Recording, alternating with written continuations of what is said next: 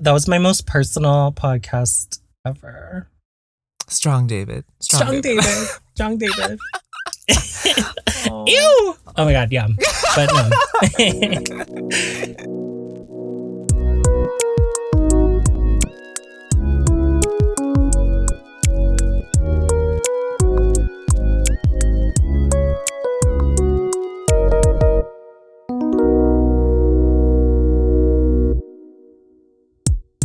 Welcome to the David and Peter Conversation, a podcast between two friends. Where we chat about fun topics and check in with each other's lives.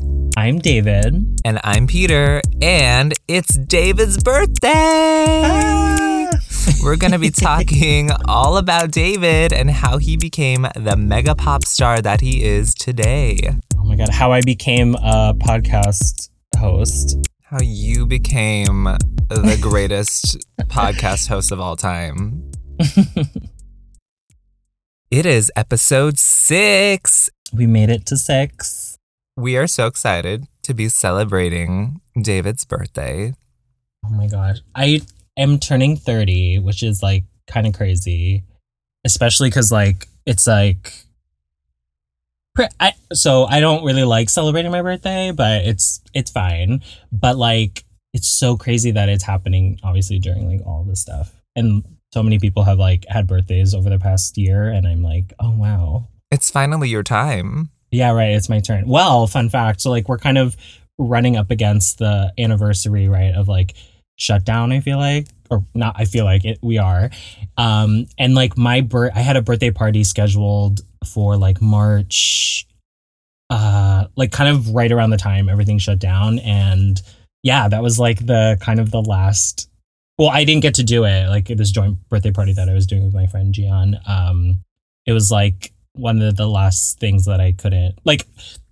What is it called? Like just the the like oh damn like this is actually like such a actual serious thing and that like my birthday doesn't matter but at the same time i was really bummed that like it, i couldn't have the party Yeah, and I forgot that it kind of hit New York first, right? On that that time cuz I remember we LA kind of shut down, but it was it was getting worse in New York and then New York shut down like immediately after that. Um and it was like that same weekend or like the the it was it was really really close together. But I remember New York was like it was getting bad. It was getting like people were getting worried already um, much more than they were in LA because I think the cases were like higher in New York or something like that. Which is nothing compared to now, but like at the time we were like, oh my god, there's ten people who have it. Yeah, yeah. Um, the response to shutting things down like happened, from what I recall, pretty fast. So yeah, I, I- we were finding out like things so quickly, and like, uh, yeah, the shutdown was like the last sort of s- straw for my birthday celebration. that I was planning. Okay, well, I mean, what are you what are you thinking of doing for your birthday this year? What's going on? What's what's the plan? so the plan is much uh you know a much more intimate situation um the friend that i actually was having uh, my joint party planning on having it last year with um we do one pretty much every year uh gian i'm going to his uh his place in new jersey and we're just gonna you know have a fun day with our significant others john's gonna come with me and um yeah we'll just like hang out and catch up because like we hadn't we haven't seen each other in a while so that'll be nice Oh, that sounds fun. I mean, yeah. I think any any reason to make a day during this pandemic fun and exciting is always a good reason to like I mean, safely Yeah. obviously, but like Yeah. we need it. We need some fun, we need some celebration just to like just to also be like out of the apartment like, a mm-hmm. little bit and change it nice. up and change up like your week cuz everything just kind of combines together and no one knows what day it is at the, the end. Right. exactly totally All right, so today I'm super excited because we're going to go through David's entire life. oh, god. oh my god it's gonna be one of those like biopics that go from like cradle to well gr- not grave Cra- yes. like all the way from the beginning oh my god. Um my goal is to have a, a moment where David breaks down into tears. I'm just kidding. That would be so sad. Very Diane Sawyer and Britney moment. Strong David, strong David. Strong David. All right. So, our first segment, guys, is segment one Born This Way.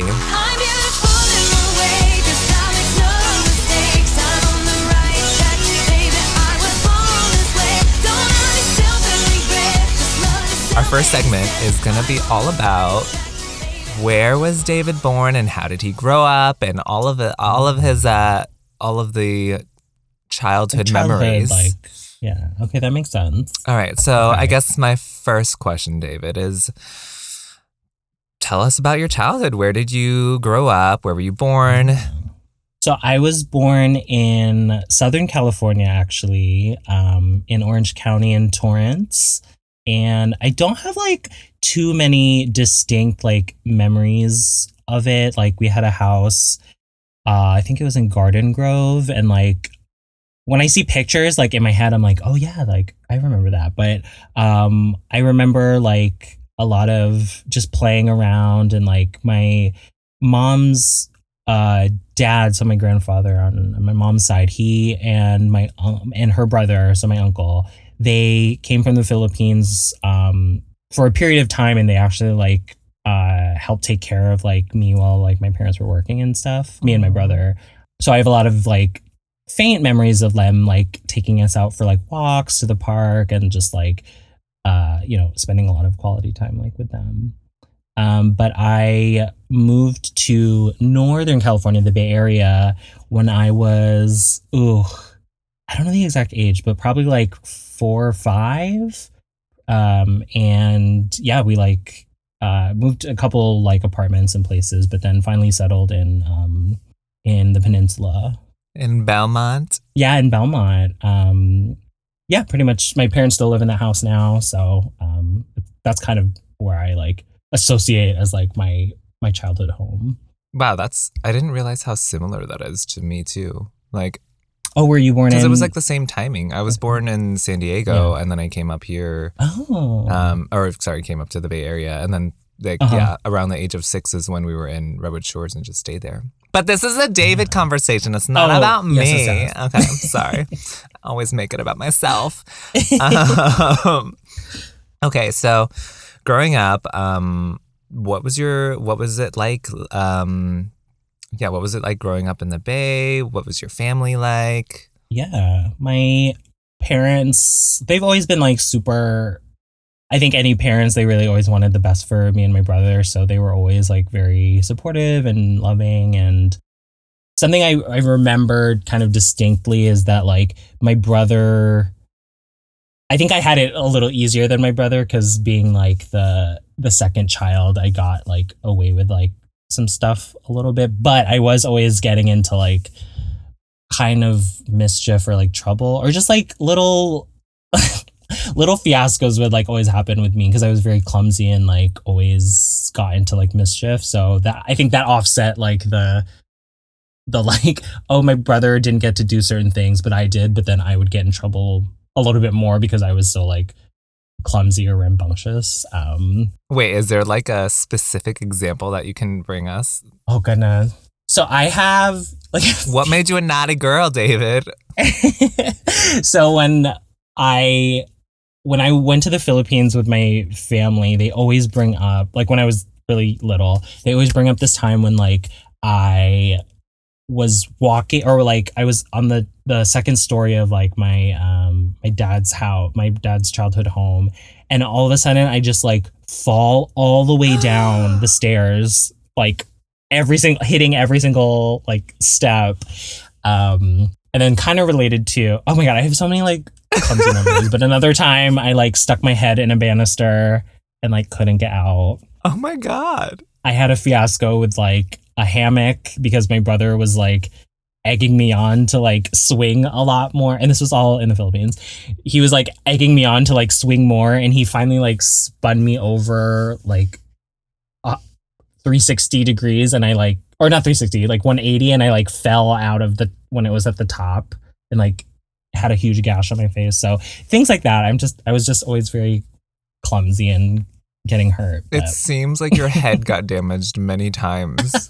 you fell downstairs and hit everything, and your head got stuck in Right. a banister. And oh my god, yeah. Well, that's probably why I can't remember a lot of things. But, um, yeah. I'm just super Oh clumsy. God. Okay, well, do you have any like standout memories as a child aside from your traum traumatic my traumatic yeah, head injuries? situation. Yeah.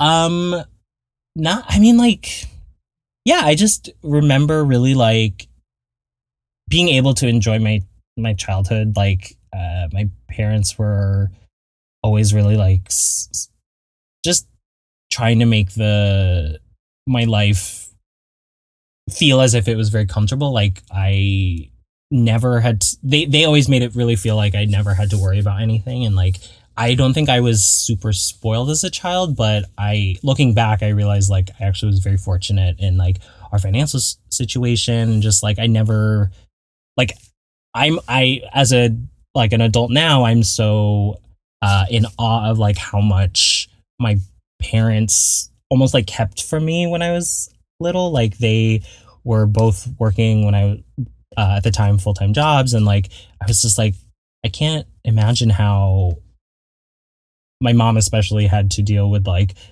uh, taking me to school and picking me up and you know cooking dinner and like all this stuff. So like just I just remember feeling so loved and like kind of comfortable and like Mm. of course like there were like it wasn't always perfect but yeah it was a pretty great childhood i would say overall Did you? I mean, you said you were in the Philippines. Like, did you travel back to the uh, to the Philippines? Like, a lot? What was like your first trip to the Philippines? oh i don't remember what year because i was pretty young that first time like when i told the story of like falling down the stairs i don't particularly remember it but it becomes a story that's always brought up um we did it more when it was like a little easier because we were younger um you know we didn't have to like schedule around like serious school and all of this stuff Mhm. but um yeah i think I've i went like i want to say three times before like i was in high school so like not super often but yeah i got to like experience because most of my fam most, most of my extended family is still there so Hmm, or yeah was still there at I didn't know that. Wow. yeah Um, what was like one of your favorite toys that you had when you were growing up? So I to this day I like love just like cuddly like stuffed animal moments. I have to like stop myself from like buying those things because they always like end up it sounds so bad but like cluttering my apartment. but anyway, um so that definitely stemmed from childhood and like I had this one white teddy bear that I would take like with me everywhere. I would like go to sleep with him and like yeah, I would just like Was his name White Bear or something? It was just bear. It was just Bear. Oh, there's in- no okay, yeah. just Bear. Okay. yeah in my in my head he was like the only one but i had like obviously a bunch um so that was like a very distinct like toy but i i remember being really enamored and like interested in like building things with like legos and like we'd always have um these huge plastic bins of just like random bricks and stuff and me and my brother would like go on like a random Saturday and like just pour all of them out on the carpet and then like sift through them and like my mom would hate it because she would always just walk on them and like get Oh hurt and be pissed that like why are you guys playing with all these things? Um all these like little toys? But uh yeah we would I that's something I always remember is like my love for just creating things out of Legos and like connects. That wasn't as big with Oh my me gosh, but I don't know if you ever had those. Yes, I yeah. remember. Um But that that kind of translates to your interest in like design, you know, right now. Like yeah it's like an early start, early intro to early intro to design when you were yeah yeah four. You know, like when I was four and Yeah. like really young. And I always loved um drawing and like yeah, so kind of related to that is like always kind of drawing. My parents got me like art kits um when I was really when I was young and like I'd always love sketching and like drawing things. I was super at one point really interested in like cars, not super like into like all the details about how it worked or whatever, but just like I would always sketch. I would always be like drawing and sketching like cars and stuff Hmm. when I was little. Do you have any of those sketches still? Ooh, I don't think so. Or, like, a picture of them? Um, I don't know if my I don't know if my mom kept all of those things. She may have. I just don't know about it. But yeah, I don't. I We're gonna make an Instagram for our podcast and then just put up Oh my god! all of David's like, childhood memories and everything on it. uh, wait, also, do you still have Bear? I do. Yes. Um, oh well, he doesn't live at. This is a funny story. So he doesn't live in my parents or my childhood home with my parents, but actually my brother and his wife they actually like have it in. Um, they actually have him in their house. Why don't you have him? Well, I mean, like I'm never there, right? So, oh, like in my apartment, I think it's yeah. I don't know. He's really big too, so I feel like I'd have to. How big is he? He's like, oh gosh, like seated. He's probably like a two, two, two and a half feet. Two. Feet? Oh, damn. He's like a. yeah. I feel like it's bigger because you. It looked a little more like almost like Yeah. four or three feet, maybe. Or, Yeah. He's basically a giant toddler. That's Like that's the size that he is. Yeah, I'm like yeah. all my stuffed an I mean, like we had a lot, but like the ones that I usually like clung on to were like the smaller ones. The little ones. Yeah. Yeah. Oh. Oh gosh. okay, well, what what was it like transitioning to elementary school? Do you remember uh, elementary school life? Where did you go? Um, so I went to, I had like two kind of um, elementary school or early, like pre K, K kind of things. So I went to a Montessori school in Belmont, actually, called Acacia Montessori. Uh, I believe that's the name. And it was really interesting because, like, I, I don't know if you've heard of like the Montessori school system, but like there's such a distinct way. I don't know the exact uh, sort of methodology behind it, but it's very unstructured, very different than like you know the traditional sort of like public school system. Um, in that like you you try to learn through like play almost and like experience. So um, I just remember my pre-K time in like first grade. They were very not so much like oh and this is how you do addition and this is how you read but it was more of like interacting with like the other kids and um i mean i i can't recall if i learned math but somehow i you know i don't know. It was weird. I like it's so funny. Like definitely like i remember more of like recess and playing and like nap times and things like that more than anything that i learned like quote unquote like lesson wise during those years. But then after first grade my parents actually moved um me and my brother to a, a private catholic school uh, notre dame also in belmont. Uh and we were there i was there from second to fifth grade. Yeah um and that was a interesting time period i feel like because like obviously we had to wear like uniforms and like um obviously because it was a catholic school there was an element of you know theology and we learned about like god and jesus and we went to like mass oh it wasn't weekly but it, you know we'd have like uh trips to the the chapel and stuff but yeah it was it was interesting Wait, I want to see you in uniform and like a Notre Dame uniform. Do you have pictures of that? Oh my gosh. oh i definitely have pictures well yeah they're somewhere in my parents like photo albums Do you for sure was was that school? Do you feel like it was super strict and like kind of like restrictive? Uh, yeah, I mean, like, no, I don't think it was like as restrictive, maybe as like other people's maybe like Catholic school experience. But yes, I mean, they were they all the teachers were like basically nuns, not all of them, but like they were all sisters, and um, yeah, I don't know, it, it uh.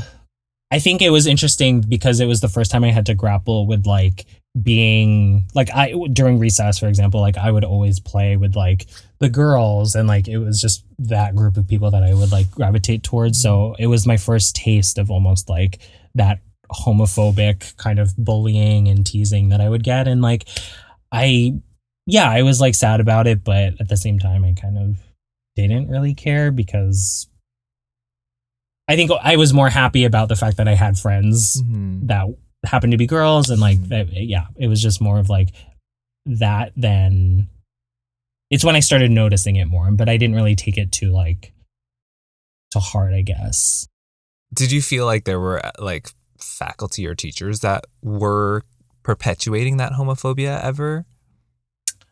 um Or did you not like have any really experiences with that? Yeah i don't think it was so explicit. Maybe i just didn't catch it at the time Mhm. but i can't recall like a specific kind of anti-gay kind of agenda. I mean like i'm sure it was there but i just yeah can't recall a specific um instance of it. Are you still like friends with anyone from Notre Dame or from your Montessori school Um, even or like not from montessori and not ooh from elementary school. No not really. I i think like i kind of reconnected with them a little bit like during my high school years um but yeah i don't think i really keep in contact right now with like a lot of them. Mhm. um because because after leaving after fifth grade most of them because that that um school was actually you know pre-k through eighth so they kind of incorporated um middle school the you know, traditional middle school years in Mhm. there as well Mhm. so they all most of the the people that i knew kind of like stayed within that school and then uh if they were uh girls most of them stayed at the all girls uh notre dame high school that like Oh, I got ha- it was the same system I got very Yeah. confused because I thought I was like, isn't Notre Dame an all girls school? But I guess the it was only the high school and the only the high Okay, school okay. yeah okay. Well, I guess this brings us to segment two, breaking free. We're breaking free.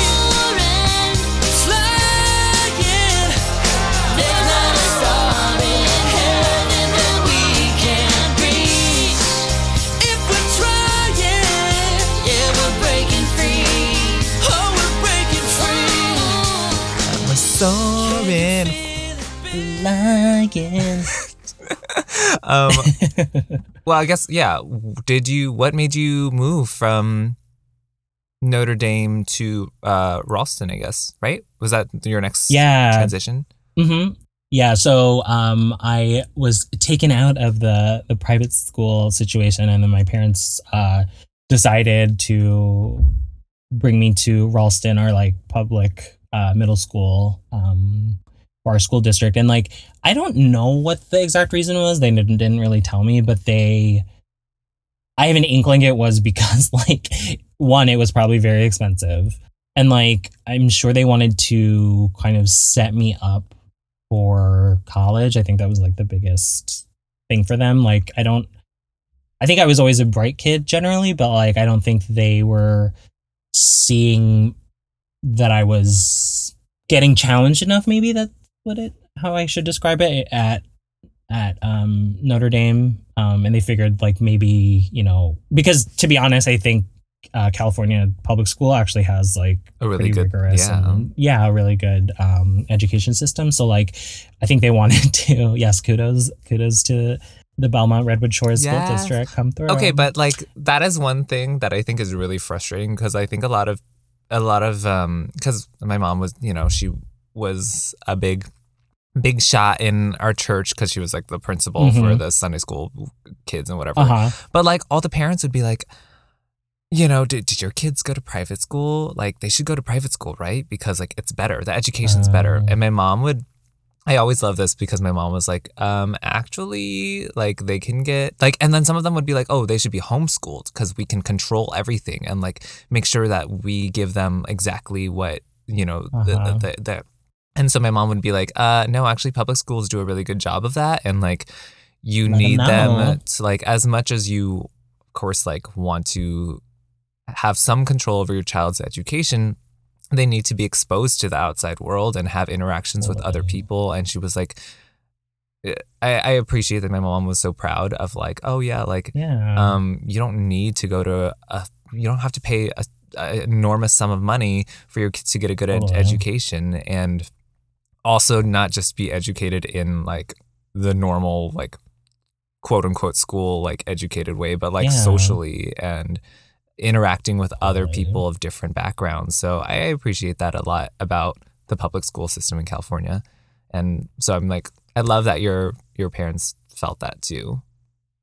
Yeah, I mean, of course, I am conjecturing about the reason, but I I'm pretty sure that's why. Like, um, there was I would say there was actually a healthy amount of like racial diversity at my um private school Mhm. elementary, but like elementary uh school, but like um yeah, I think that the the various like sort of fin- social like socioeconomic backgrounds Right. also played a role like Right. that like most of the people at my elementary were rich people that I was so amazed when I would have the rare occasion of going over to their house being like oh shit you're like ri- you're like rich you got a chandelier in your bedroom oh my god right I'm like oh my god um So, uh, once you started Ralston, what was that like, and how did you, how did you find your place there? Did you find some like a good friend group?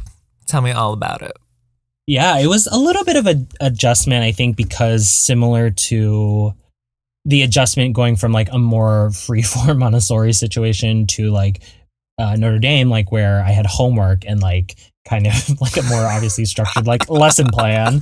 That was, I think, yeah, something that I had to to deal with. But like similarly to the transition, and I think this is similar to other people that went to elementary schools in the public in like uh, like Central Elementary by me and at Sandpiper for you, like they had to get uh, used to the idea of like the whole, you know, you switch classes, like you know, you go, you at you physically move rooms for periods, and you go to different, you know, teachers and like all of that stuff. Um, so that was something that I was like, ooh, this is so fascinating because that's how I like saw it on TV, where you know high school kids were going to their lockers and stuff um yeah i think it was like generally a fine transition. I loved the fact that i got to like well i think because i was wearing a uniform for a few years in elementary like i i never developed my own sort of understanding of like i don't want to say fashion but just the idea of like oh how do you dress like as a mm-hmm. as a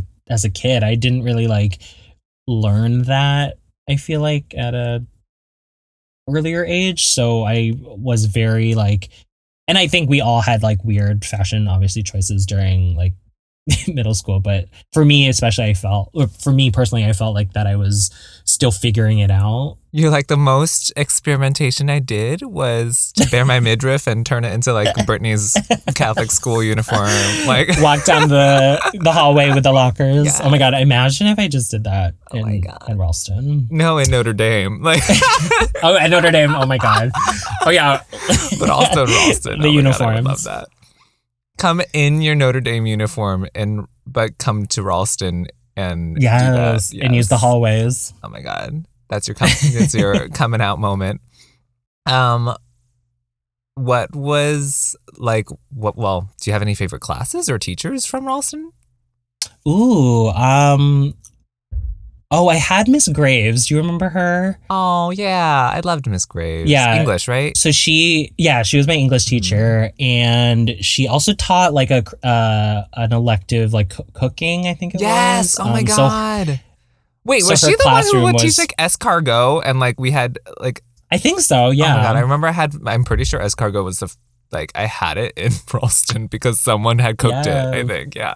Because her her class her particular classroom was set up to support like the the cooking classes. So in the back it was right this it was set up for like cooking and like countertops and stoves and stuff. And then in the front was just like the normal class. But i think it it was and i've experienced i experienced this too when i was at in elementary. Like i always loved teachers that really like under that that i felt like understood me or got me because like i I felt I, I don't know. I just uh certain teachers ended up kind of like you know, helping me a little bit more and outside of like the particular like l- lesson or like whatever. Like they really just kind of wanted to support me as just like a a developing Human being, yeah. you know mind as like a kid yeah and i always loved teachers that did that and miss graves was definitely like one of those those people Did you have like moments with her specifically that you remember that like helped you, or Um, just like in general, like her personality, her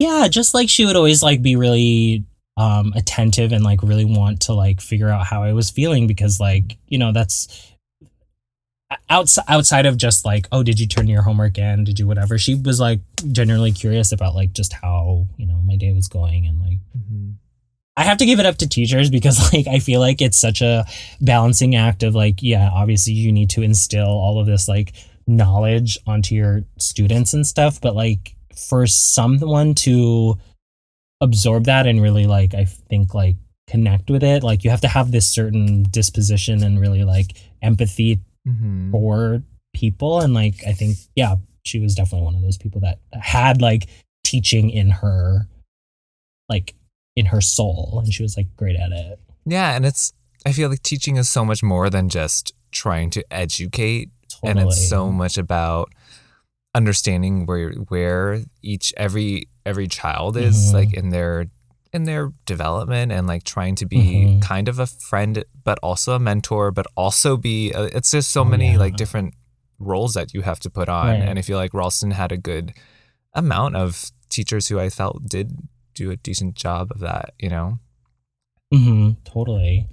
I think I really got along with like just a lot of my my teachers. I remember Mr. Jorgensen my science well it's funny I had him actually as a PE teacher one year first before I had him as my 8th grade science teacher but he was like he was super like old but like very funny I remember him being I don't know. Oh I fucking PE teachers at uh Ralston they all had like very distinct personalities Yes, right? and different. Oh my god! Like you know, like Mr. Masters was a young and like hip and cool one, Yeah. and then you had Mhm. yeah, Miss Jorgensen, and then who was the other one who would like scream Mr. and shout? Oh my god, who was Mr. like the mean one. scream yeah. and shout and let it all out. Yeah, he would be like Um, yelling at everyone, but he was also like, a, and Miss Blackwell, do you remember Miss oh my god, Miss Blackwell? Blackwell. She was also the fun one. Mhm. She was like the lady P teacher. Mhm. Yeah. Well, I love how they Um, all have their own distinct, like really distinct Yeah. personalities. Um, and then just another teacher that like stuck out for me was um, Mr. Colt. Um, Mm-hmm. He was known as like the like hard ass teacher, like not like difficult, I guess, but like more of like he came off really, really like rough and like you know uh, seemed very strict. But like I think similar to Miss Graves in that like if you if he knew you were struggling or kind of like you needed a certain type of motivation, you know what I mean? Like he was really great at like I think bringing that out of his students because he was just really great at being like the tough love kind of teacher. So Was he always wearing sunglasses? I forget. He was he loved wearing aviators Yes. outside when he would be on like lunch duty and like screaming at kids who were misbehaving. That's and give them garbage duty. Oh my oh god. Oh my god, garbage duty. yeah. Did you ever get garbage duty? Probably, yeah, definitely. but it was the thing where it was like, so garbage duty was like you get you have to like fill up your bag right during the lunch hour because you did something bad or like you whatever. Uh, and like Oh my god, I, I, remember there was like I just like these are like these traumatic, memories. but like I'm like I feel like I had it once, but I remember like everyone would be like, "Ooh, you got garbage duty." It was like, yeah. But like you would you would be smart about it where like you would wait till like your friends were all done with their food and stuff and like not go around and have to pick up all the garbage, but just be like, Hey guys, like give me your garbage. oh my god, I Yeah, can't. so- I, so many memories just now. oh my gosh, oh my gosh. Okay, so what was your time in? uh, I mean, let's. I guess this will start encompassing high school too, but like, what Mhm. were? Let's let's talk about like firstly, what extracurriculars were you a part of between like Ralston and Carlmont? Oh yeah. Um so at Ralston, I think I only did track as my like track and field as Mhm. like my I guess electives too, I guess count. So yeah, I did like track and field. Um, and then I also did, because similar to my parents thinking of like college, um, one of the extracurriculars that looked really good on your, you know, kind of your uh, resume, I don't know what to call it, yeah, um, was like knowing how to play an instrument. And I think like something that's really great about our school district was that like they have like a music program in like the, even the elementary schools, right? Like you picked up like violin, right? Because you played clarinet. I played clar- well, played is a very um generous word, but yes, I picked up clarinet because there was like a beginning band class. I think it was like the first year that they had it at Ralston. Oh, okay. Um, and I was uh, like, my parents were like, "Hey, we think you should do this," and I was like, "Okay, whatever." Um, so I picked a clarinet. I don't know why, but I was just like, "Yeah, that one." And um, it was actually the same period that your advanced orchestra was Was it? your seventh grade. Yeah, because we would use. So you were in the orchestra slash band room, but we were out in the multi-purpose room on the stage. Yes. That's where we like did. Oh my class. god, I remember. And this. those rooms, yeah. So those rooms were like connected. Mhm. And I remember like during a lot of our, you know, post concert days, or like if it was a rainy day, or I don't even know, like if the teacher just didn't want to like teach, if Mr. Thielen like didn't want to teach that day. Mhm. And Mr. Um, Zabaldo, they would like put on a movie and we'd all go. Oh, so even like the beginning band people, we'd go into the music room and want, like watch a movie. And watch like Fiddler on the Roof or like Sound of Music. It Yeah. was like or The Yeah, Music Man. It was one of those three. I was like, always. Um, and actually, Nathan, he was in my beginning band uh, class. He played he uh, played the flute, and he knew you guys because he was a year older and like in some of your classes and stuff. And like I think that's how I actually met a lot. Like I met you through that, and like you know Emily and, And Jessica, Jessica, and yeah, like, yeah. everybody. Yeah, I like didn't. ugh, so much of middle school is like a blur to me. I can't even remember how I met people, and you know, like I don't even know. Like, yeah, I guess Nathan. I don't even know how I knew Nathan. Like, I will say like I don't remember you you and my first exact interaction, but I think it was through like lunch and obviously Yu-Gi-Oh cards were the big thing that, you know, in middle school.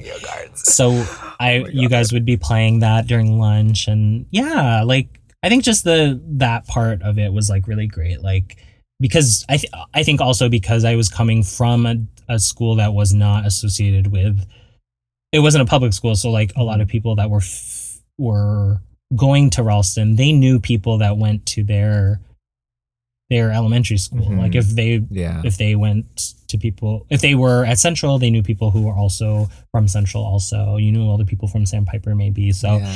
um, yeah, it was it was kind of uh, a great feeling to be like, oh, I've actually found or I've actually made and found friends that like are brand new because I didn't know anybody really. Yeah.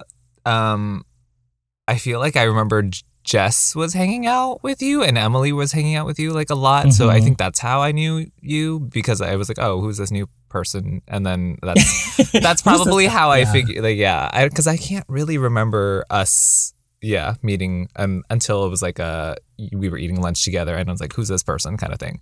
Yeah, yeah.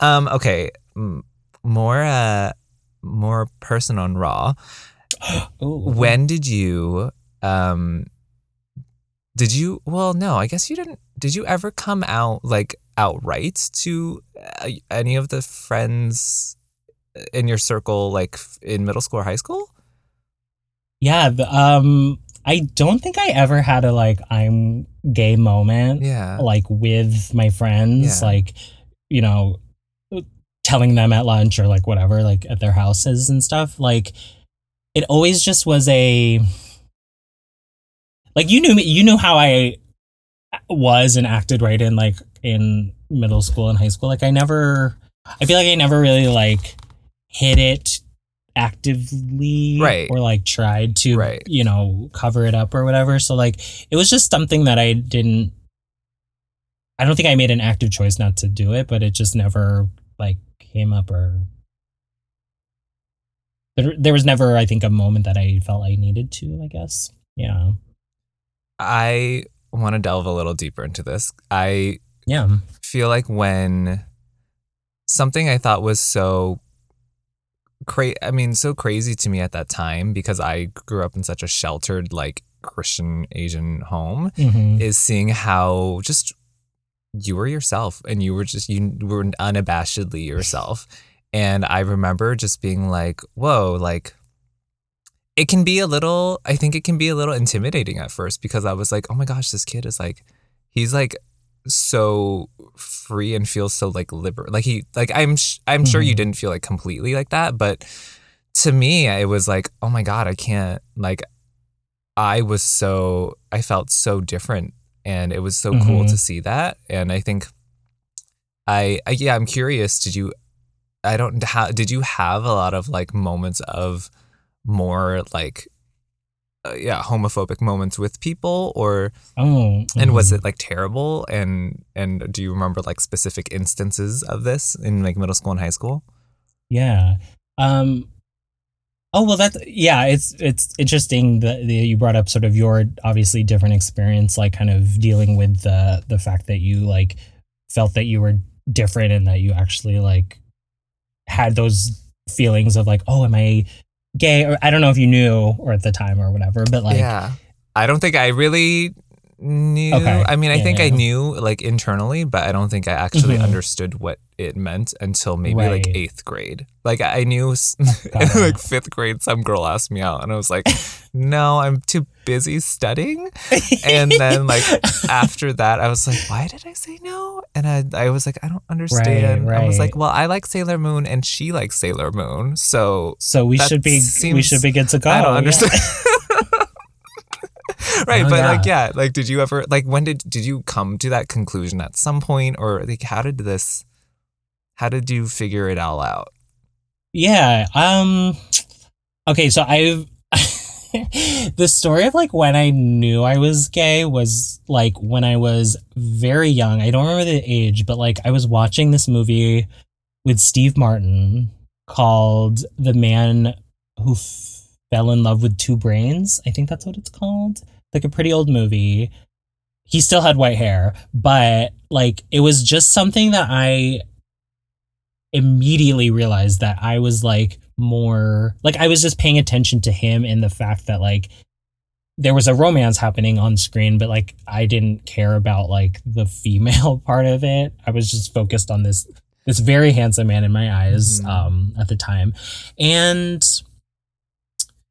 yeah, like the kind of like education part of like what is being gay, I guess like when I was growing up, like I I was never, I guess, actively taught by my parents like that gay people are inherently bad or like there was never that sort of like um negativity or stigma around being uh gay in my in my house Mhm. um i'm trying to think if i had any people in my like adults in my life that were gay when i was growing up.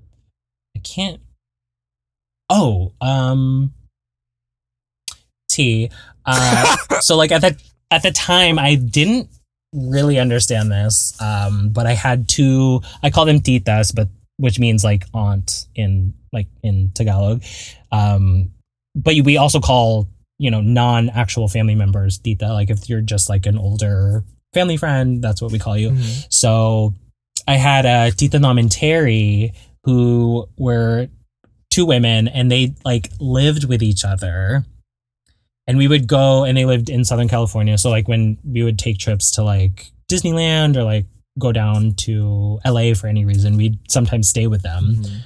Uh they had also this the coolest house i remember as a kid. Like there were like so many loft bedrooms. So like I, I don't know. It was just like so different than our house. So i was like obsessed with going there. Mhm. but at the time i didn't realize like oh they have one there's one bedroom for both of them. Like that's the part that i didn't like really connect with because nobody made a big deal about it. It Mhm. was just like oh these are two of our family friends who are ladies who live in the same house together Mhm, mhm. and sleep in the same bed. Um, and it was never like a discussion point. So like I think growing up, I just never made a big deal of about it. I I'm trying to think of like when I if I've had moments of like seeing homophobia say like on TV or something and being like, "Oh, people like think this way." I guess I just just picked it up, you know, as as all kind of gay kids do like Mhm. like oh shit, this is something that not everybody's cool with. And I think it also came it also was socialized to me through those like little microaggressions as a kid like Yeah. in elementary school people were like oh you like the spice girls like that's weird like j- just little moments like that Which, like, like why shouldn't i Why shouldn't you like the Spice? You, Right, You're, exactly. You're uh, for not liking the Spice Girls. Excuse me. Yeah. exactly um and of, of course like i like i mentioned like i knew that i played with mostly the girls in my in my grade. Like it was not like a for me it wasn't such a different like i i i kind of came to terms with it maybe that's the way to put it like a little earlier. Yeah. um and yeah i mean i experienced the same kind of like thing in middle school and in high school. I think something that i figured out a little earlier is that like as much th- as i'm getting maybe ridiculed and uh, and to be honest like i was never actively bullied in terms of like you know beat up at lunchtime pushed against like lockers and stuff and Mhm. like i so so my experience obviously is different than some other people's Yeah. but like i think what i learned was the way to cope with teasing a little bit in general not Mhm. just about me being gay but that like bringing a little bit of like self-deprecation to it and that like i learned that if i was putting myself down that's not the right way to say it. If i was if i myself was making fun of me then it almost took the power away from people that were trying to do it to me to hurt me. So like Mhm. i i think that also stems that also is the stem root. Come on biology. Um that's that's also the reason why i love you know making people laugh and like i love being funny and that you know really like jovial person because i realize that like not only does it deter people trying to like Mhm. make fun of you if you make a joke about it like it just makes people feel good around you all the time so like that's kind of maybe why i am the way i am yeah i, I see that also just in the, the gay community in general. I feel like we've all, a lot of us have had to do that to, one, feel like we can be who we want to be still in Mhm. society, and also to not get as like negative, um, I guess, reactions from people. Yeah. And there's like a there's that stigma of like or there there's a caricature of like the mean gay guy or the mean gay person. Like we're known for throwing shade and being sassy and stuff. But like to be honest, a, a lot of that is like a defense mechanism. Right. Because we're we're taught at a young age that we need to have our guard up and we need to fight back against those things. So And if we're not able to fight back physically, we're gonna say something sassy to you instead and make it fun. exactly. Um, yeah. Yeah. I think uh, I mean I I feel like when I when I was like in school with you and everything I would always just see how I I forever knew you just to be hilarious and funny and you were like always doesn't matter who it was or what friend group it was you were always like the life of the party. You were always hilarious. And I think uh yeah I was just like in my head I was like wow David just is like so like totally fine and okay with himself. And that was just something so eye-opening to me. And i think it shows how um i think that that was the other reason why i was like so surprised because everyone just kind of accepted you for who you are like no one was like I mean, from what I could tell, you know, from from from Right, the friend yeah, groups and from the people that you interacted with that I saw, Mhm. like people were just like, "Fine, you're David's David, and you're you can be yourself," Yeah. and like because you accepted it, and I think that's a that's something that took me a very long time to learn, and um, I always think that like I always think that you were probably one of the first people in my life who I knew um who I knew was well, I didn't even I mean I didn't like know no, but I knew right. There's that different right. yeah no there's that that that interesting thing you just said about like i've never at, you know in middle school and high school i never came out Yeah. but like there's a no there's that knowing like oh he hasn't said it but i just have a feeling that you know we are somehow the same in, Mhm. in that regard Yeah. and I think that was just really positive for me and for I think everyone in our friends group to see that you are like you were f- totally fine and cool, and they they should accept you for who who you are. You know. I'm gonna Oh, cry? yeah, thank you. no, it's really interesting that you brought. Yeah, like I, I guess I've, ne- I haven't uh, reflected a lot about that. Like how just be because I never made a big deal about it. Like maybe that's why other people also didn't. Didn't but yeah. yeah, I don't. I think that brings us to your f- graduating from high school and to segment three, which is Sex and the City. Ooh, the big city girl. Yes. Yes. Dun, dun, dun. This is where David moves to New York City. And okay, tell me first, how did you what made you move? Like uh, how how did you decide on New York and all of that? Yeah. Oh my gosh. So around the time with like college, like applications and stuff, um, most of my class they pretty much like applied to the UC system. So like mo- mainly, you know, all the all the big schools and stuff, and like other ones, like sort of their safeties and things. But it was rare that um, it was it, it, it was sort of known that like oh the really smart kids they're the ones who are like applying to places like Harvard and Yale and like you know out of state you know Ivies and stuff. Um, so yeah, I definitely didn't think I would like move to to New York, but I think during the college application process and stuff, I just wanted to like well, it's interesting. I didn't get into like the big, you know, the top UCs. So I didn't get into Berkeley, I didn't get into UCLA, and that's where you and Jess ended up going. At the time, I was so disappointed that like, oh man, like I don't I don't get the opportunity to even choose to go to like a school with like my friends. So I was like a little bummed out and I don't think that Mhm. was the right attitude to have about school and especially about something as like important as like college or whatever. Um I didn't even know you had applied for the yeah, UCs. yeah, yeah, yeah. In my head, I was like, "Oh, David like just wanted to go to New York," and he like, Oh, like, that's no. what I thought had happened. my my mom was fully like, okay, you are applying to.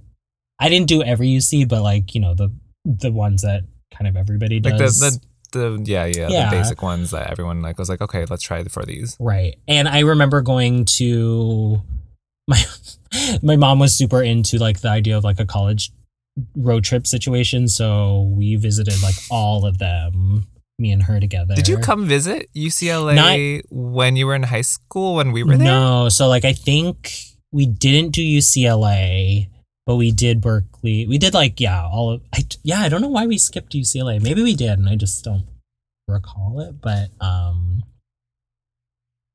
but yeah, so my my sort of application net was actually like pretty wide in terms of like schools, but like there were some that I did out of state that were like I did Boston University um and then NYU also. And to be honest, this is going to be this is going to sound crazy. I don't fully know why I I chose NYU. I think like there was just like some in my head aura about one it being in New York City and Mhm. two it just felt like like I had heard stories about like celebrities going there like the Olsen twins they went to NYU you know I, Mhm. at the time I didn't know Lady Gaga was a thing or whatever but like she went to NYU and just like hearing you know that sort of thing it it probably Yeah. was in the back of my mind being like this might be a cool place to like go or whatever um and i don't think it hurt that it was in like a obviously a major metropolitan you know city so Mhm. um yeah i applied um not fully and not fully you know being like oh my god like this is where i'm gonna go but i think when i eventually got my acceptance letter and like when i i think what it was was when i visited like their sort of like not full orientation but like when they have like a weekend or whatever that you can go um Mhm. visit and see like what it would be like. Um, I went with my mom, and I remember telling her the moment we like stepped on quote unquote campus, like being in Washington Square Park around like everything um, happening. Like I told her like, oh, I don't think I. Oh, and at the time, the weekend that we were going was actually a weekend that they had in the Bay Area, so back in California, like one of those informational sessions for Boston University. So the plan was that like, oh, my dad was gonna go like in place of me. I don't know why we thought that was like a, a viable option. like, what is he gonna do? Tell me, take notes for me? Yeah, that was weird. But we were like, oh, like we'll tell dad to like go for me and then whatever, and then I'll experience this. But I told my mom at the time when we got there, I was like, oh, like we probably can just tell dad that like, nah, he doesn't have to do that because like it just felt like a place that I wanted to be at. Um, you had gone there before they accept or before you had accepted to go like you had visited before you Ooh, that's a good decided to go to. NYU or did you already oh, accept yes, yes, yes. So, I, the sorry, the the trip that I'm talking about, where I told my like mom, like, oh, dad doesn't have to go to that Boston University thing. It was before I had been accepted, because I'm confusing it with Okay. like they did another weekend, I think, where like, yeah, um, so that's how you like made your decision Yes, yes, yes, yes. yeah. okay what what what was your major So I did. What was the long name? It was called Media Culture and Communication. Um, Mhm. uh, and it was yeah, basically like a media studies uh, major, communications major, like balled into one. I think NYU loves their long titles, so um, it's it's always a mouthful. But yeah, basically communications. did you go in with a major or were you undecided until like middle of your Yeah, I went in with that in mind. I think because like so like I've always been like really creative and really like artistic, but they didn't have like a specific aside from like a very strict like, you know, fine arts program, like they didn't have like sort of a more I guess tactical kind of like they didn't have like an advertising major that I saw at like some other, you know, uh colleges and universities that I was like thinking about going to. So this seemed like the most general and kind of like I, I felt like I could do like quote unquote the most with like this. So that's I think what drove me to like to pick it. so you already had in mind going into college kind of like you wanted to go into this field Yeah, yeah, yeah. yeah. okay yeah was it because you were my cover artist for my mashups oh my gosh. oh, we totally skipped over all of that. Speaking of which, tea guys, David used to be my manager for my YouTube, but also my um, I mean manager, but like also Quote unquote manager. quote unquote manager, but also um, he would do some of the cover art for some of my mashups, and um, Yeah. because I was like, he's amazing at it. So yeah, we did end up kind of skipping over like the the fact I was like in yearbook, like in in high school, and like um that's one of the the biggest things that I think influenced me in like terms of getting into like oh my god, I don't even know what to call it. What do you call it? Um like Graphic graphic, design? design? Yeah, that's so embarrassing. like graphic design and just like all of that. And like we oh my god, this is also another part of yeah, we like missed a lot of things like in the Oh, yeah. middle school situation. So There was just a lot, yeah. to to gloss over it real quick, like we had this like sort of Photoshop website, like blog collective. It's so weird calling it that, but like among some of us like who are very technologically savvy, we loved, you know, our one, we loved our Xanga moment. We loved our, you know, early MySpace, but we had actually like our own like website stuff that we like made and um graphic design and like using Photoshop was like a huge like part of that. So that's kind of Mhm. the the earliest memories I have of digital art stuff like that. Which is like, why wasn't that an actual class? You only learned all this stuff really being in like yearbook and being like, there was no actual like graphics like class in There was was there? uh there was one like one off that I remember was available one semester and I was like, "Oh fuck, like I'm to take it." It was I don't even remember what it was called, but it we dealt a lot with like macromedia like dr- like dreamweaver and like using all of these like really obviously Oh yeah, Dreamweaver. out of date tools now but they were like so cutting edge and cool like back then and it's so funny because like at the time i think in the class i'd never i didn't even use dreamweaver because i knew already how to like use basic html and css and stuff so like the project Uh-huh. that i made for like the the semester project like i don't even think i used dreamweaver to do it i was just like fuck it i'm gonna make it i'm gonna make it myself yeah Was it was it you or was it Emily? I remember. I think I feel like Emily would do a lot of vector images. Do you remember that? Yeah, I think um she did. Yeah, she did some. I also got into like that whole like art wave of deviant art and Yes. oh my god, yeah. deviant art. Oh, oh my gosh. But I used to dabble in yes, you, d- yes, you I did. forgot about that. Lol. Yeah. Oh my gosh. So that's how you got into all of the graphic design and your Yeah. your interests came about from that. Okay. So now you're in New York. Now you're living living the New York life. Did you had you seen Sex in the City at that point already? Yeah, I think when I was in like my senior senior year in high school, that's when I like like devoured sort of the, the series as a whole and like kind of obviously not understanding all of the nuances when it came to like the New York life and culture and stuff like that, but just feeling like, oh wow, maybe this is like what's in store for me. I think everybody like who hasn't been to New York, that's what they Right. feel like when they watch Sex in the City. They're like, oh my god, I'm gonna have that. Um, I'm gonna have a Carrie moment. right, exactly. I'm gonna be sitting in my apartment and typing on a typewriter. Yeah. Or sorry, not a typewriter. She was on her computer. Oh my god, typewriter. did you did you feel like how was New York life when you were in college? Did you feel did you feel like you were living in like the New York City life or did you still feel like it was like a half college, half like you know? hmm Um, I kind of felt it was not quite that New York, New York City, full New York City experience. I think because I, Mhm.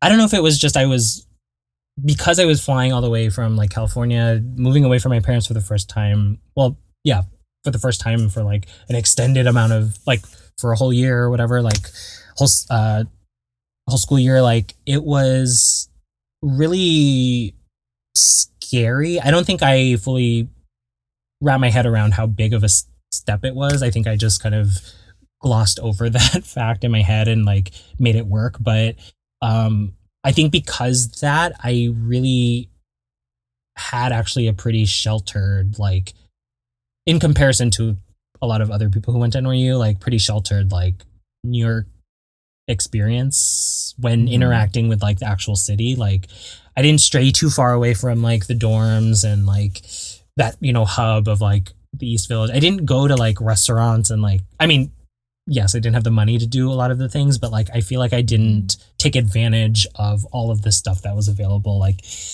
and I don't know if it was just because I wasn't interested or I just felt like, ooh, that's like kind of that's too scary to like go and ride the subway Mm. like somewhere, you know, not Yeah.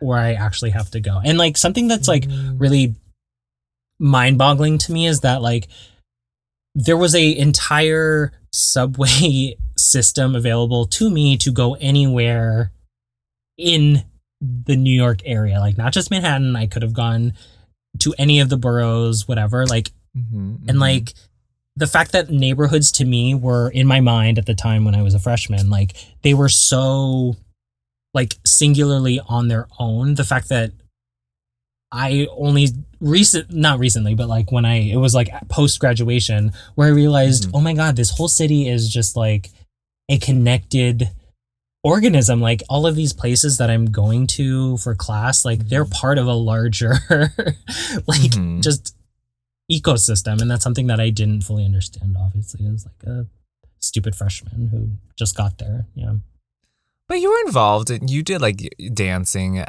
NYU. Yeah, right? yeah, Just like it- you like like our Mm. Asian American club and yeah no but that's i guess that's what i'm talking about is like a lot of stuff that i was experiencing and i'm sure this is relatively expected and normal but like Yeah.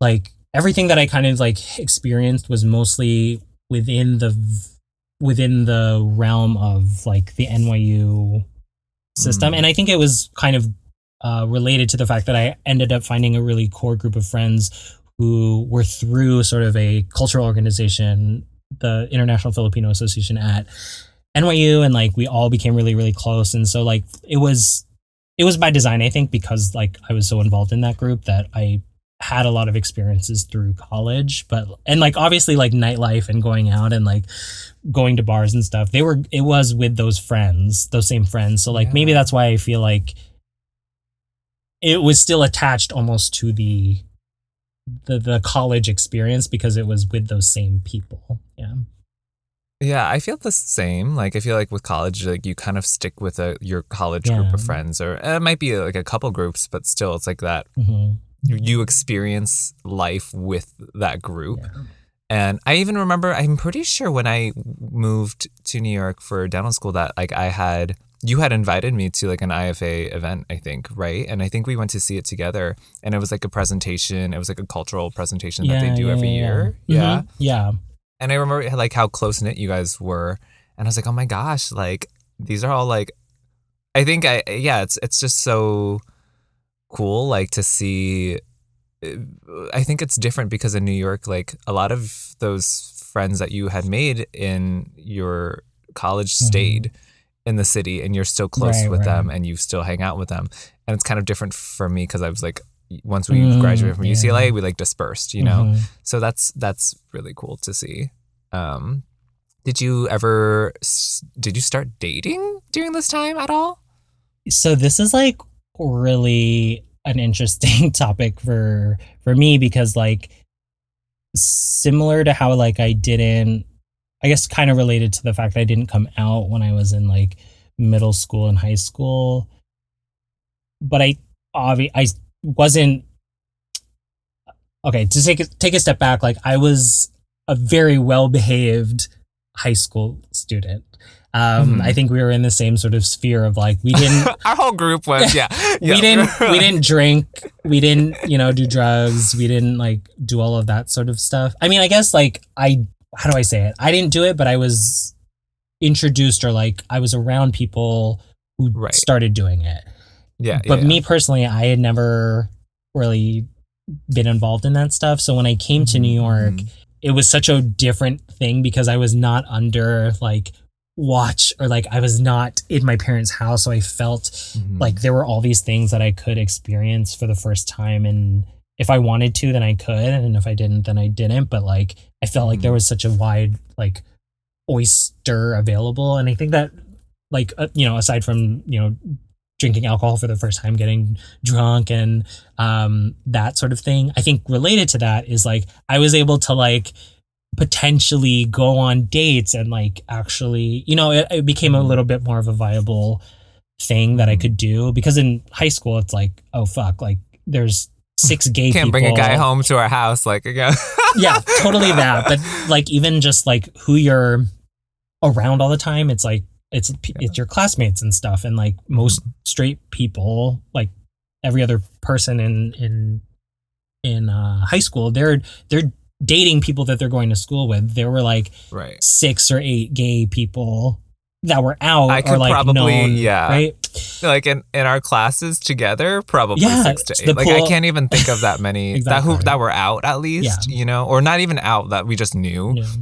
It was like I probably know three, like if I can think of them right now. Exactly. So like the pool obviously was just different, and I probably at the time didn't have any interest in Any of them. any of Oh, them, or, just in dating no, no, no. Like both. I think it's both. Um, yes. So yeah, sorry to answer your question about when I got to NYU and you know obviously was living in New York City. I I still didn't end up kind of like dating. I will say I've had I did have my first like sexual my first gay well yeah any sexual experience um hmm with uh someone from like that IFA group and like hmm it was it was exciting and like I will I will I'll say it wasn't like the most magical thing but I don't think it I think it was very life changing in terms of like oh wow like I've I've done this sort of thing that like people make such a big deal about and it was yeah Mhm. it was kind of a I don't I didn't make a It's big like your first like dabble into it. yeah right? yeah and like it was it was exciting and like i i don't think at the time i think this is a common theme i think i don't process fully like the weight of some things that happened in my life and it's only until I reflect on them like now where I'm like, oh actually Until we have this conversation. right. Where I'm like, oh wow, that actually was like pretty formative or like really like important to maybe who I am or like how my life is like now. So yeah. hmm but I didn't really have a boyfriend ever or or date in college. Well, I guess that will that transitions to you becoming a grown woman. Yes. Segment four. I'm a grown woman. I can do whatever I want. Mhm. I'm a grown woman. I can do whatever I want. So you graduate from NYU. Mhm. You have this close knit group of friends in IFA. What was the transition like, and how did you start like working um, and like getting into work life, adulting, all of that stuff? So I had an internship um, my senior year of college at this advertising agency um, that my friend who was a year older than me, she did the same sort of like almost the same uh, route, I guess. So she was an intern um, for for a semester and oh no, like two semesters and like a summer, and then they brought her on full time. So she became, you know, uh, she started working there. Um, I was like, oh my god, that's so cool! I want to do that too. So she put in a good word for me. I became an intern there, and um, did the same thing. It was like a part. It was a part time situation, obviously, like with school, but it was like a. It was two semesters in a summer, and then kind of when. Oh, actually, no. I mean, I guess it was just. Um, I guess it was just two semesters because, like, around the time that like school was wrapping up, I kind of came to terms with like, oh my god, like I should probably figure out like what my job situation. Are you staying? Are you going? Like, what are you doing? Yeah. Um, so I talked to my friend Jess, who got me the internship there, and she was like, "Yeah, if you want me to like introduce you to somebody here who would like, uh, have a better, because like sort of what she ended up pursuing at that company was like different than kind of what I wanted to do. So she put me in contact with like a creative director at the agency who like she set it up as like a show and tell sort of thing because like I had like a, a budding uh, a budding portfolio of like work that I was very proud of and like she thought like it would be a good idea. One of which was my cover art for no, just kidding. I don't think I showed that. Katy Perry and Mike Posner. No. um, I have to look back, but uh, she she thought it would be a good idea for me just to like like uh, basically an informative interview about like, hey, like, what could this be, or like, just for me to find out a little bit more about like the professional world, I guess. Um, and the meeting actually ended up going really, really well, and uh, the uh, creative director I ended up offering me a, a full time position as like a designer for their like studio department thing, and um, yeah, basically I stayed there until I was there for like six years, so I was there for a really, really long time, Mhm. um, doing a variety of different stuff, but um, yeah, so it was kind of like my first job thing, and I think I got really comfortable in the fact that it was my first job out of out of school, and I I think I got too comfortable in that like eventually it ended, and I was just like, oh my god, like what is what am I gonna do? But um, yeah, so that's kind of how I transitioned from like college, like college intern, and then Mhm. you know to to working. I mean, I remember you doing some cool things. Like you were doing like all this stuff for like Bravo, right? Or Yeah, and, yeah. um, I was doing a lot of the social design for like their their their Twitter and their Instagram and Mhm. Facebook and stuff. So yeah, it was it was it was it was very interesting and and um cool work that I'm still proud of today. But like, yeah, I think Mhm. because it was like my first job, it'll it'll always have like that very special, unique place in my heart. I mean, you got to meet Tori Kelly in an elevator. Oh yeah, so like so the building that the office was in, it was the same building that it was like the AT&T building in Tribeca where um they do a lot of like iHeart radio stuff. So uh pretty regularly there would be like celebrities going through the lobby the same and taking the same elevators that like the employees for the other businesses in the office or sorry, businesses in the building were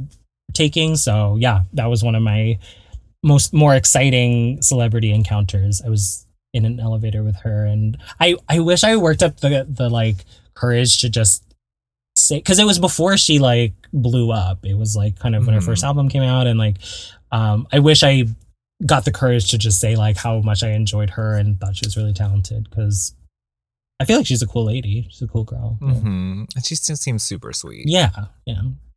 Just like Kelly Clarkson when Kelly Clarkson played in your building too. Oh yeah, and then another th- sort of related to the um, you know, the the record like the radio stations that were in the upper floors on the ground floor there's actually uh a theater, a mini theater, a small like performance space that some artists would like perform at. So, yeah. Oh, that was a great. Oh my god, that was so amazing. I loved that. So, I guess well, what's work like now? I know you transitioned to your new job. Yeah. Oh, yeah. So, kind of with the end of my my time at my first company, um, I ended up getting laid off because of like we lost a really big client, and most of my work was tied up with working for that client. So, you know, money wise, they're like, we kind of can't keep you here or whatever. So, uh, I was laid off and I had like about three months severance, I think it was. So, and this was oh, also to put it in perspective for time was like at the beginning of last year, 2020. Ooh, if we if we had only knew. So, so I had so this was pre-pandemic This that was- you had yeah. already. Okay. yeah, this is pre-pandemic. So I had basically February, March, and April. I was like, okay, I'm gonna like take it slow. I'm gonna like enjoy my time, like this little break. But um, you know, obviously, I have to eventually get back to work. And then March hit, and then I wasn't able to do my birthday party, and then shut down, pandemic. And I was like, oh shit, like this is gonna be in my head, I was like, oh my god, this is gonna be so much like more difficult than I thought. So it was a little bit of a kick in the pants because I was like, okay, I gotta get I just gotta like turn up sort of my job hunt like volume and effort up because uh, you know, I was I was still kind of just enjoying my time off and doing it a little bit like slower. And um, thankfully, I was able to find a. Uh, it was at the time of of freelance like um, contract job at um, at a digital media company, but um, which I'm so thankful for. But uh, yeah, it was a little stressful that that time when the pandemic started, and then I was like, "Oh, I gotta get a gotta figure it out." And to be fair, you all you had a lot of reservations about staying at your last job. I remember you talking to me multiple times about like, I think I want to leave. I think it's like not doing great. And then you would it would be like okay for a little and you're like, maybe I'll stick it out for a little. Oh my and it was God. just like you were definitely my sounding board because I feel like you were you were always asking like, "Oh, so how's work going?" And I would always just give you the update. And like, it is super funny that I I definitely like sh- I, I I definitely should have been like braver in terms of like being like, yeah, if you don't like it, then you should like probably leave. But I was still very much like, this is my first job, and I I'm gonna make it work. yeah. whereas me, like I went into my first like two or three part time jobs and left them all within a year. I'm like, Oof, I, I needed that. I needed that energy. Like if it wasn't working, on to the next one. Yeah. Yeah, But well, I I think know. the the difference was you were there for you know it was it was a big thing for you and for me like I was I was already like late in the game of starting work because of dental school and like Right, I got right. out and I'm like I'm almost thirty already and like I want to be back in like California or in, like Mhm. yeah it's it was different for sure um but I think it yeah I think it really helped you to like make this great decision now to to be in your new job doing amazing things Yeah, like I think it it all happened. This is gonna sound so corny. I think it all happened for a reason, and I'm glad. Like Mhm. I'm I'm glad actually the way it ended up happening. So Mhm. it all worked out. Yeah. Mhm. So, uh, speaking of kind of related to your job, um, but I I remember distinctly maybe it was maybe a couple years ago that you started really getting into lifting yeah. and working out even like more into like the fitness and like like cuz you were always like into like working out and exercise and stuff but like like I remember I'm like oh my god David's posting these videos of him like lifting these huge weights and I'm like I don't know uh, wait, how did you get into that? Yeah, I and I think similar to like the work situation, like I would always update you on like that. We talked Mhm. about like like when you I don't know, remember when you like came over and like we kind of like talked about my routine and how I like need to get like my life on a like a schedule. We sort of Mm, talked I about remember that so distinctly Yeah. because I was like, my my schedule is like I'll eat a yogurt Yeah. like blueberry. yes. And I was like, oh my god, I have to eat yogurt and granola too. Yeah, totally. and you're like, I'm gonna start doing that. Yes. Um, and then you made your amazing breakfast with like rice and garlic and butter, and oh my god, like, I never forget that. so kind of related to that i like i had always been i don't want to say athletic but i had always been just very like active i think that's a good way to put it like i did um i tried a whole bunch of sports when i was like little nothing ever stuck but um uh, something that did end up I- ended up sticking with for a long time was martial arts i did kung fu from like Mhm. uh when I was like eight all the way up until like really into college when I was like visiting back during breaks and stuff. I was still doing it. But um yeah, so I'd always been very active and like kind of when around the time when I was like trying to figure out my like life routine, I I realized that like fitness and kind of like yeah, just kind of getting into a, a, a more regular sort of like active kind of thing was like important because like I think with with college I was I think we all think we're invincible when we're in college. Like we can go out drinking and get wasted have a hangover get over it and then do the same thing like over and over again. But like I mm-hmm. was starting to feel like oh I actually like can't do that. I did. I obviously still did it.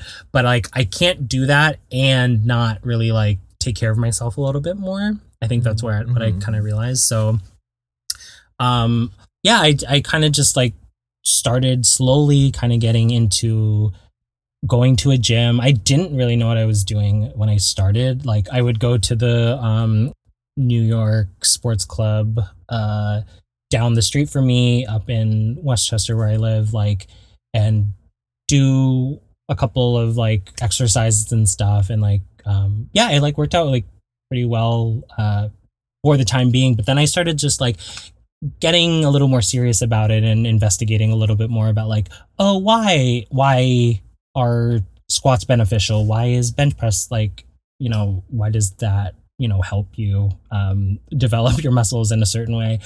And i ended up signing up for through a friend's recommendation for this like uh strength intensive. It was like i think it was like an eight week like sort of uh course. We meet three days a week and like we it was at a crossfit gym in the city at the time. And uh it was led by this um really smart and um strong obviously um instructor who kind of like yeah laid the foundation for me like about like why strength training is important and kind of proper technique and all of that stuff. And it was it was great. I like was tracking my progress and seeing myself actually like get stronger and stuff. But to transition to like what i actually do as my main sort of form of exercise and chosen sport i guess now it's um, olympic weightlifting so it's the type of strength sport that is okay, Hercules. Eh, it's called that. I'm not in the Olympics, clearly. Um, not an Olympic athlete, but it, it it's called that because like though that specific strength sport is contested at the Olympics. Um, and it's uh, mainly two lifts, uh, and like, uh, I just it, it's it's ba- essentially it's like getting a barbell, a loaded barbell from the floor, uh, to over your head. Like that's the biggest differentiator like things like powerlifting um you're never really bringing a lot of stuff like over your head. It's really just like you know the bench press or the squat or whatever. So Mhm. for me when i was doing my strength intensive uh i saw across the gym i was like oh my god what are those people doing lifting like all of this amazing weight so fast over their head? I thought it was like the coolest thing in the world so i made it uh, a mission or like i i was like on my to-do list mental to-do list i was like the next time i like sign up for something i want to like make it that and i want to make sure that i learn like how to do that And you have. You're so Yeah, like, I- the I- videos. Oh my gosh. i've been doing it for like with 2021 happening four years now, or like three and some change. But yeah, it's been my my go to thing, and I I luckily was able to find a um local weightlifting gym here by me in Westchester where I'm able to. Well, I, I took a break, a little bit of a break because of like the the pandemic early days, and like I didn't come back for like six months, but I've slowly been getting back into it and enjoying, yeah, being active again because it was something that I really missed. Uh, for yeah. sure. Oh my gosh. Wow.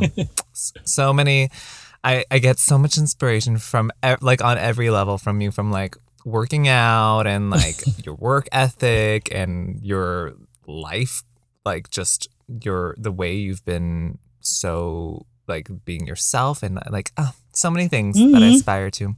Um lastly, we can't we can't do this podcast without talking about how you and John. I mean, you can. I'm sure we'll go into this like Yeah. in a very in depth um, podcast, but Uh-huh. quickly, how you and John met and what life has been like with John. Yeah, so um, my husband, ow, my husband, um, John and I have been together for, I guess, what, 2013?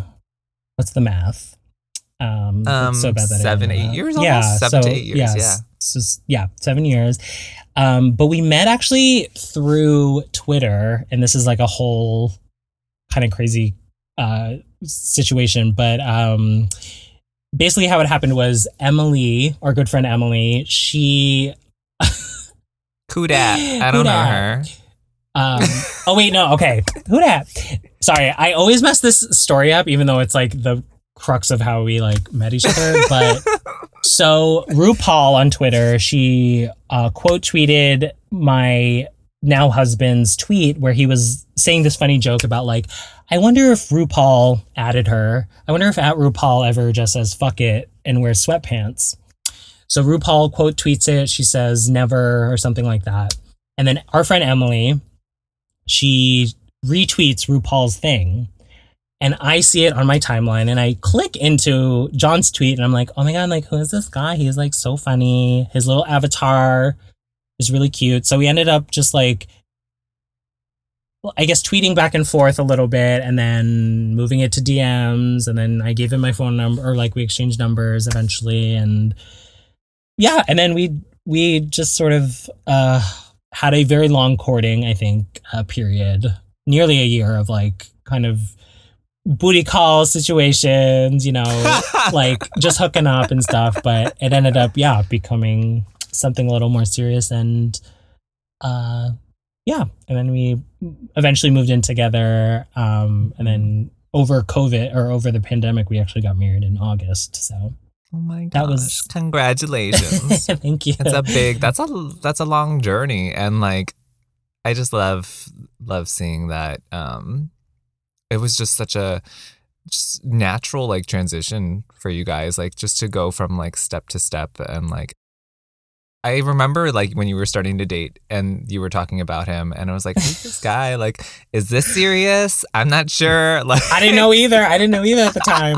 Um, but no, yeah, I think something that we really like tried to do in our relationship was make sure that we were like, we like liked each other. Like we were actual friends and like we had just like this, Mhm. we, real we realized we had this actual like really deep connection that went far beyond like the initial, you know, kind of like sexual exciting attraction. Like we, there was, in addition to that, like such a deep kind of like connection and Mhm. yeah it just ended up uh sticking and working and yeah so happy for you guys.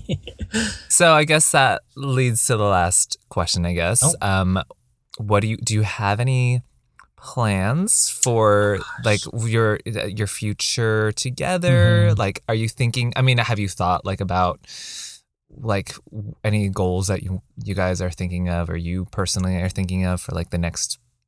Let's keep it small. Year, Yeah. year to two years. Like nothing too crazy.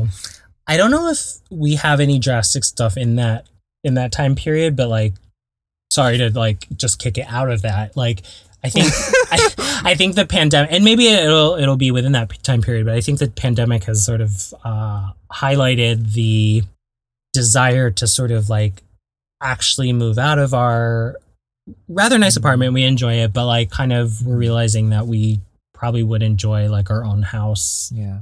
At some point and uh so we've been kind of we haven't been like seriously looking but we've done sort of like the initial like okay what is just out there kind of search like on Yeah, like just scoping it out Yeah, a little. Yeah. yeah Where are you looking? i mean we are sticking oh i mean this is also related to the zillow thing we are sticking kind of around the you know new york area um Mhm. um, some places here in Westchester and some like a little further away. But we were kind of doing our budget comparison of like, okay, so if this is what we say our budget will be for a house here, like in Westchester, for example, and nothing big, nothing extravagant, nothing whatever, like nothing crazy, just like a really nice starter home, like just you know our first house, our first place together. Mhm. And then we like Just like next of to Hillary Clinton's house or something. Like, in Chappaqua in the in the woods yeah. but we did sort of the thing where okay we're going to put that same budget and we're going to apply it to you know other places that we quote unquote think we could Oh. live and our our fucking hearts broke because we're like oh man like Don't do it. Don't yeah do it. it. It, it was kind of a an eye-opener You're like, so, oh my god, in Texas I can get a mansion for this. Right, Or right. like wherever. and then we're like oh if we move back to california oh Is it curious? Yeah. What is it like comparison? California to Westchester. like I would say houses, at least that we're kind of looking for, like we would need to pay a million dollars in California, for like the same, uh, like slightly bigger, but just like that same, you know.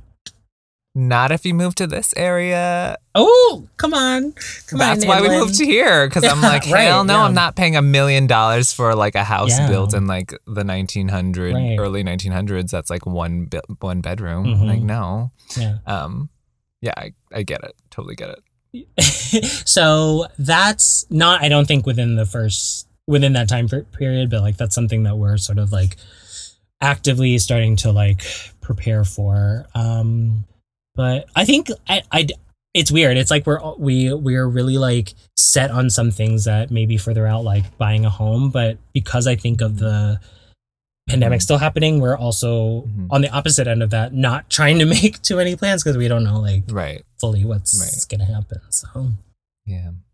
That's exciting though to like at least have it in like the back of your mind that you're like, hey, this is something we want to like start looking into eventually. mhm. Um, love yeah. that.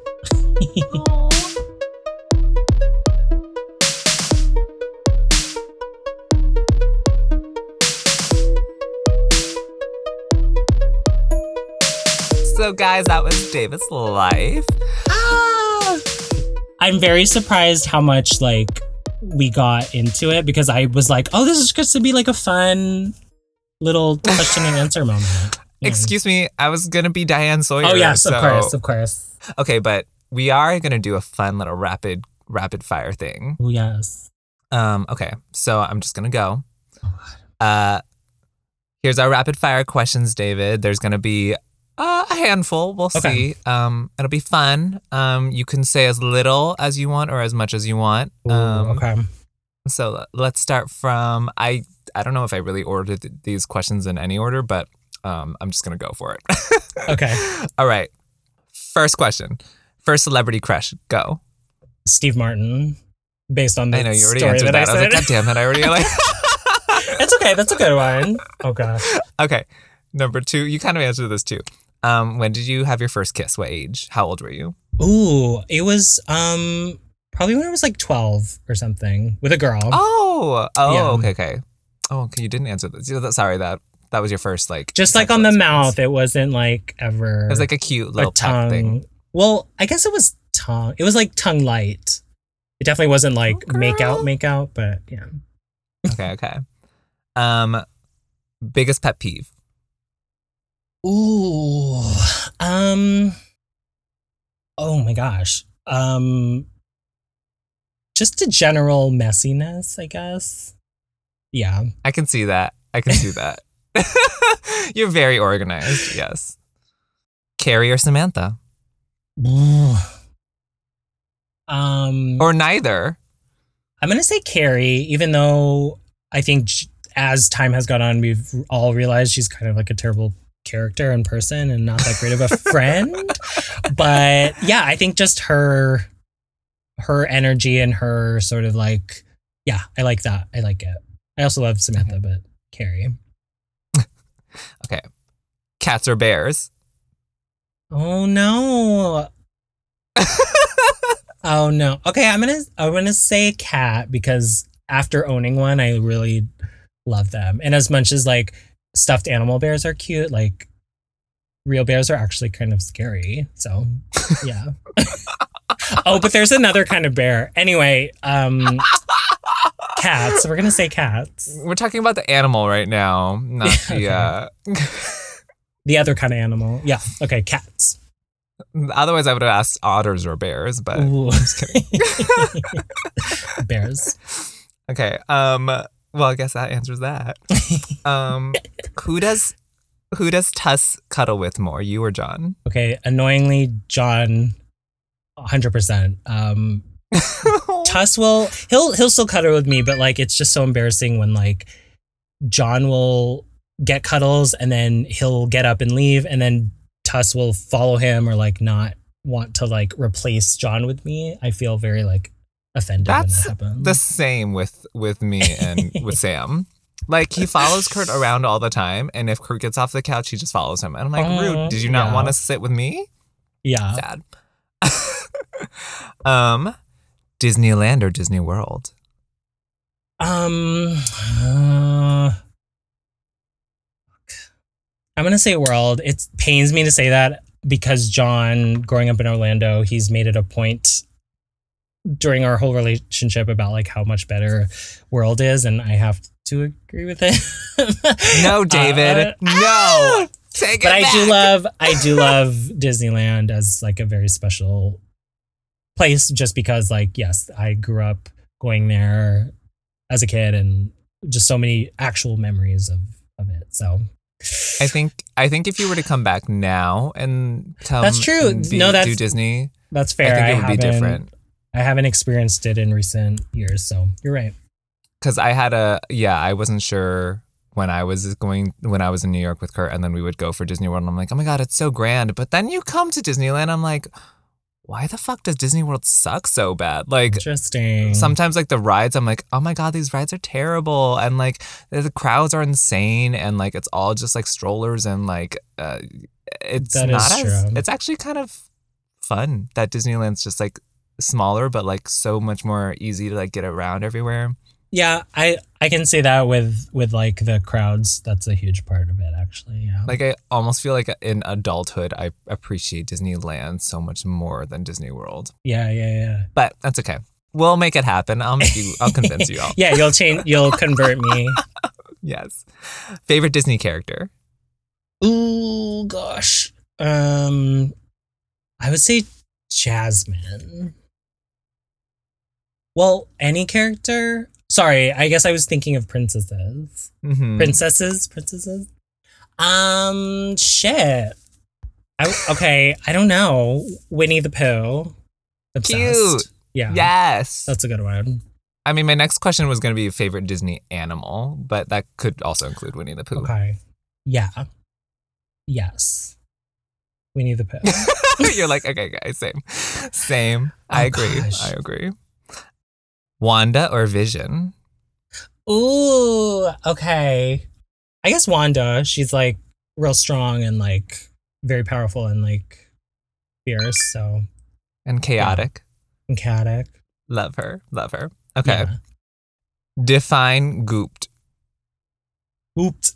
So it, I'm really interested that you hadn't like picked up on it, but like, so it's kind of a, it's just kind of a little noise you make when like you are just overwhelmed or like essentially you're gagged. It's not, it's a synonym for gagged. Like what just Okay. happened, what just transpired. You are, you were caught unaware and you are pleasantly, you're likely surprised, pleasantly surprised. Mm.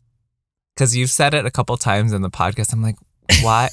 what about Gwyneth Paltrow? I don't understand. Oh yeah, yeah, yeah. Gwyneth We Paltrow we relates. ignore we ignore that. We ignore that goop. And lastly, Oh. what's your favorite birthday cake flavor? Ooh, okay, so I don't know what to call it, but when I was growing up in the Bay Area, one of my favorite things to desserts, things to eat in general, were those like fruit, like Asian cakes. Like what flavor? I don't know what flavor that is, but Asian. Asian Asian flavor. Like the cake was amazing, so fluffy and amazing. The frosting, but like the fruit part was like Mhm. I was gooped. We were gooped at that. There's So good. strawberries and mangoes and peaches and kiwi and like every single fruit. and they were you can always so of. glossy and like oh yeah, it Mhm. looked it looked and tasted amazing. So Asian, Asian, Same. Asian. same, same. Oh my gosh, I love it. Okay. Well, that was that was the best. I had so much fun. I hope you Mm. enjoyed your um your I hope you enjoy your birthday. Thank and you. I hope that this episode is a nice kind of celebration of your 30 years Mm-hmm. and um, how much you've accomplished and how proud I am and we all are of the amazing mega superstar pop star that you are and have become. Oh my god, thank you, Peter. This actually was like a really, really nice like present almost, like just doing this interview thing with you. Like, yeah, it was really nice to reflect on like all of this and have some yeah, nice memories. And I think because too you are actually a part of like my childhood, like that's really special that we got to kind of connect about like some of the stuff. Obviously there's so much more, but like yeah. Mhm. I had so much fun. This was yeah, really cool. Oh my gosh. All right. We'll we'll find another fun uh, topic to talk about next time, but uh, I'm sure we'll revisit some of these memories or go delve deeper into like a different uh, a different episode on a different topic, Yeah. but it'll like touch on these things. So For sure. if you guys want to hear more, you can always, you know, you can always uh, ask for it. Uh, just send us a send us a sound bit of "Give Me More" or something, and send us a comment, like and subscribe. Yeah. all like and things. subscribe. Follow us on our our uh, Spotify and Apple Yes. Podcasts and everything, and we will see you next time. Ah, that was my most personal podcast ever. It was a little bit more personal and a little bit more raw. Oh my god. David Jean Spears.